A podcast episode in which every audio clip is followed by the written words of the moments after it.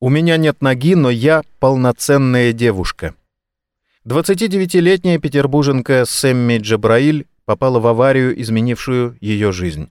Девушка потеряла правую ногу и вместо отъезда в США борется с болью и меняет отношение к людям с инвалидностью в России. Судя по всему, это удается ей неплохо. В Инстаграм за ней следят 85 тысяч подписчиков, а к 8 марта на странице Apple в Инстаграм впервые появилась тематическая подборка работ российских пользователей, куда вошла и история Сэмми.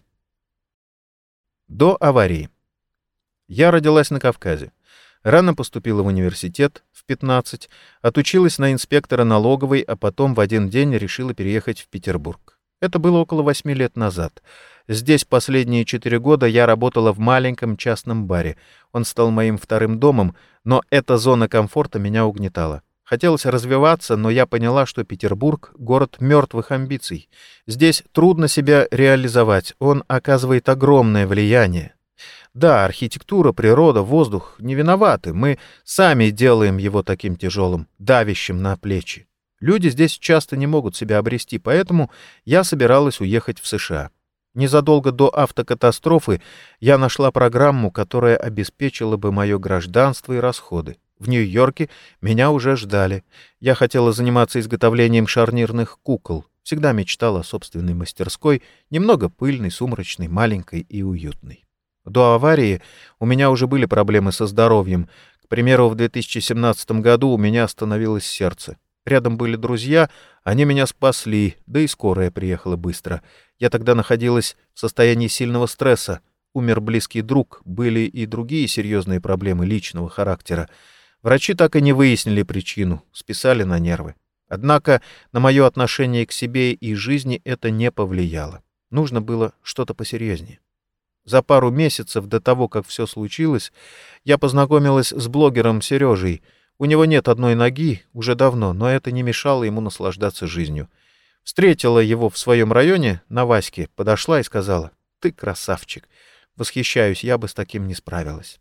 Потом он один из первых приехал ко мне в больницу и вспомнил мою фразу. «Вот видишь, ты справилась». Трагедийность подобных ситуаций людьми со стороны сильно завышена. Авария. Мы с моим другом и тренером по тайскому боксу Стасом арендовали машину и поехали в Выборг. Взяли собаку и решили полазить по канатному городку. Было весело, я рада, что попала туда. С новой ногой это, конечно, будет гораздо сложнее осуществить. Когда возвращались, было темно, стоял туман, шел дождь. Мы оба были пристегнуты, в руках я держала пса.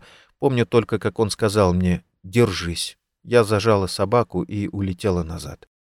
Автомобиль врезался в отбойник, железный забор, который стоит вдоль трасс. Потом узнали, что он был неправильно установлен.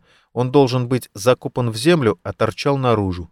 Мы могли бы подать в суд, но не стали этого делать. Я очнулась и сказала Стасу, что не могу двигаться. Он ответил «потерпи». Я почти ничего не видела, перед глазами все размывалось. У меня были сломаны позвоночник, ребра, таз, одна нога, а вторая оторвана — но боли я почти не чувствовал, только ужас. Моя собака часто убегает, но в этот раз металась рядом с машиной. Ее увидел дальнобойщик и остановился. Потом подъехал кто-то еще. Мужчины нежно били меня по щекам и требовали не закрывать глаза. Я общалась с ними, просила найти телефон и даже помогла завязать жгут. Из ноги шла кровь. А сама думала, чего они со мной такие ласковые? Еще была мысль, блин, неужели я умираю? Серьезно, вот так? Я столько всего не сделала. Стас сидел зажатый железом и держал в руках мою оторванную ногу. Надеялся, что ее смогут пришить. Когда приехала скорая, мы оба были уже почти трупами.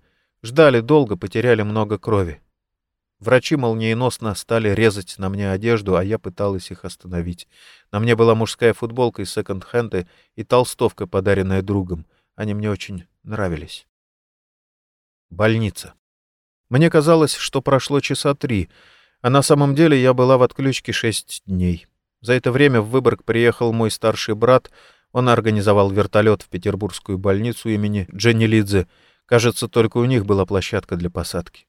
Так я исполнила свою мечту, полетала на вертолете. Жаль, ничего не помню. Мне сделали несколько операций, одна из них длилась часов десять. Как только пришла в себя, начала искать телефон, надо было срочно кому-то позвонить, а потом в палату вошли брат и моя подруга. Я удивилась. «Вы что тут делаете?» А они ответили «Тихо, тихо, тихо». Никто не знал, выйду ли я из комы. Проснулась в дикой кетаминно-морфиновой яме.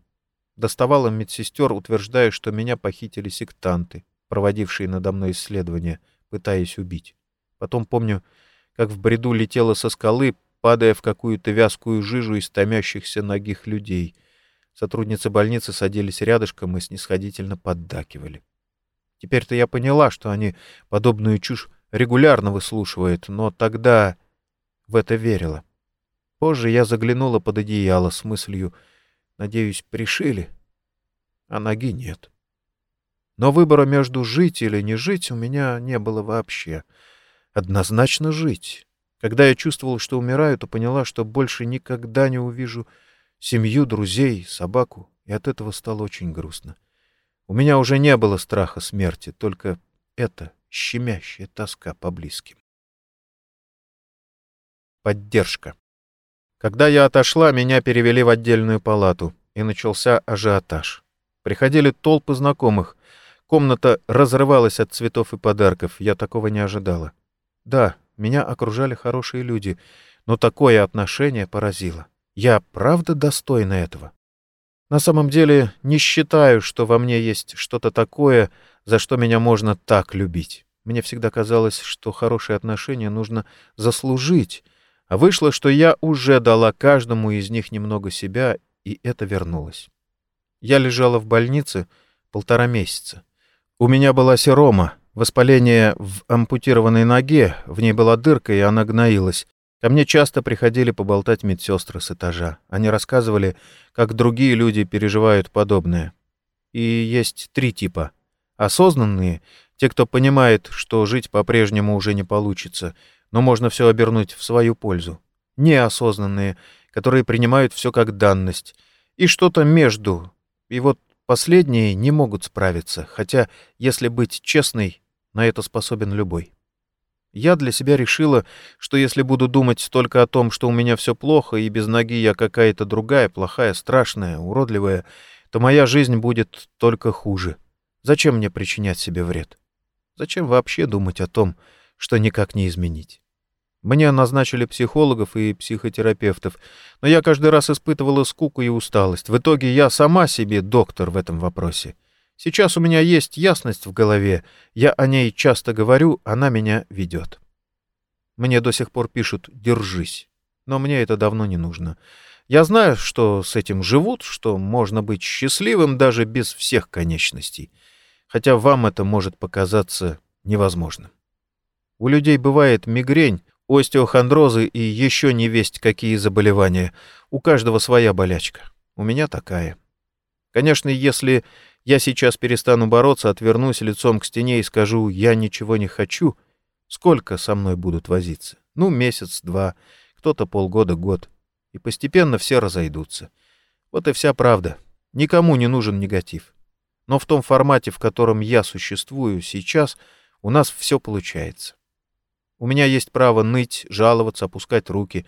Я испытываю постоянную боль. Мне не всегда помогают препараты, но она словно назойливая муха мешает, портит настроение, но не сбивает с курса. Если уж я выбрала жить, то сдаваться нельзя. Да, боль — это тяжело. Она очень сильная, а в остальном все классно. Рядом люди, которые помогают, носят на руках, поддерживают морально и финансово. Мой протез стоит больших денег, как хорошая квартира. Лечение и реабилитация — это тоже дорого. Но благодаря друзьям мне не приходится за это переживать. У меня хорошие отношения с семьей, но я предпочитаю оставлять в тайне все, что ее касается. Меня любят — это самое главное.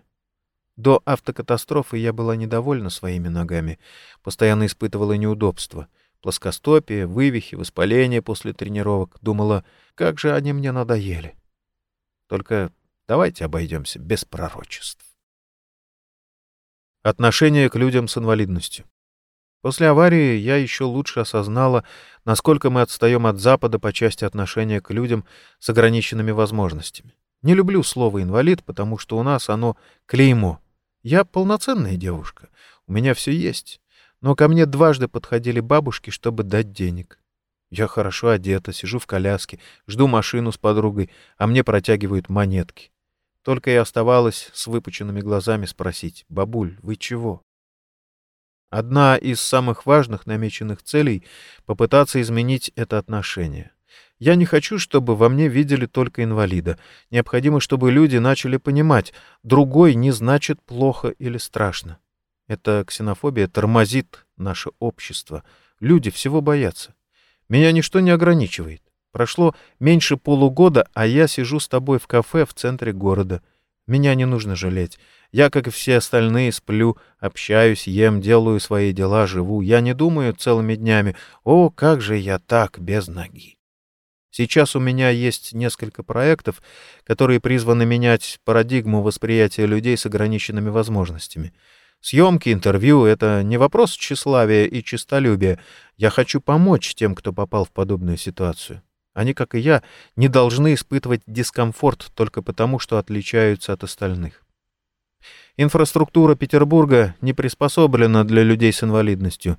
Полгода меня таскают по лестницам. Я приезжаю на концерт, а там три этажа ступенек и нет лифта.